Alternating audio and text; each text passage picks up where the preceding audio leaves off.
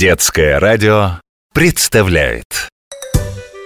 Про кошек, про собак. Мой котенок, мой щенок Лучший друг на свете. И когда играешь с ним Места нет для скуки. Но не надо забывать Это те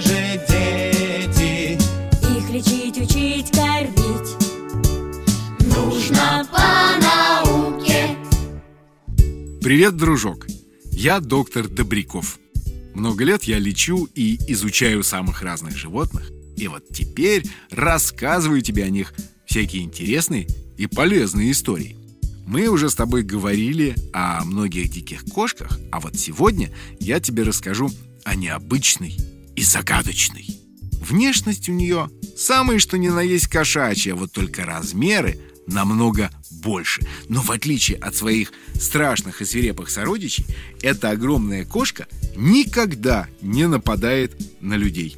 Если она сидит на дороге, то даже маленький ребенок может без опаски пройти мимо.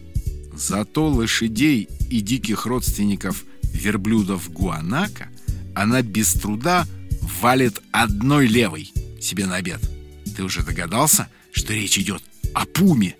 Ее еще называют горный лев или кугуар.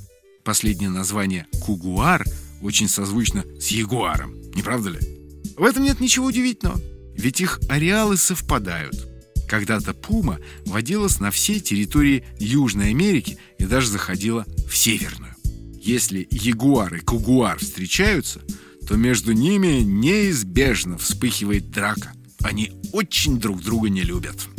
С медведями Пуме тоже, кстати, приходится воевать. И ловкая, бесстрашная кошка дает им достойный отпор. Самые мелкие кугуары водятся в тропическом поясе Америки. Они величиной с рысь, не более, и весят килограммов 30. И имеют не совсем обычный окрас – охристо-красный. А чем дальше к северу, тем пумы крупнее, до 110 килограммов, и приобретают голубовато-серый цвет, за что их еще называют серебряными львами. Любопытно, что котята рождаются пятнистыми, но после первой же становятся одноцветными. По поведению это самые необычные кошки.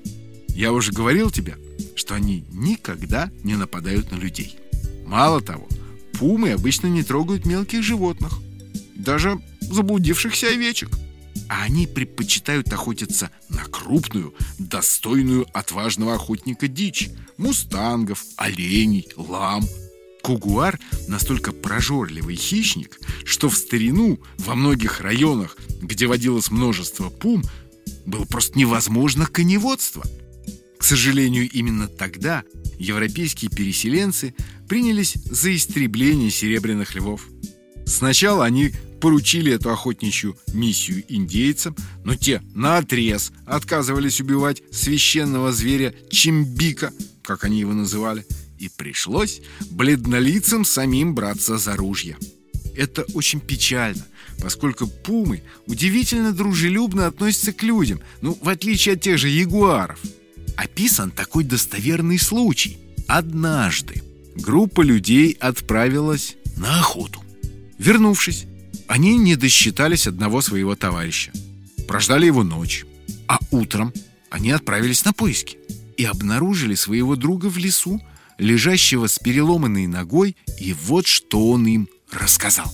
В пылу преследования охотник свалился с лошади, сильно ушибся и сломал ногу. Встать не позволяла сильная боль, а ружье потерялось где-то по дороге. Каков же был его ужас, когда спустя некоторое время он услышал утробный рык ягуара. Хищный зверь почуял легкую добычу, и несчастный взмолился небесам о спасении.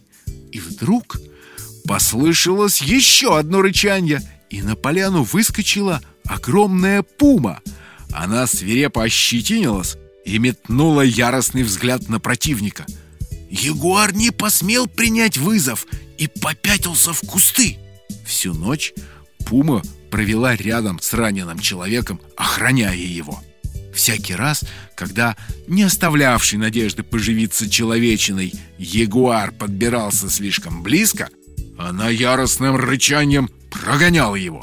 Таких историй в Америке можно услышать множество.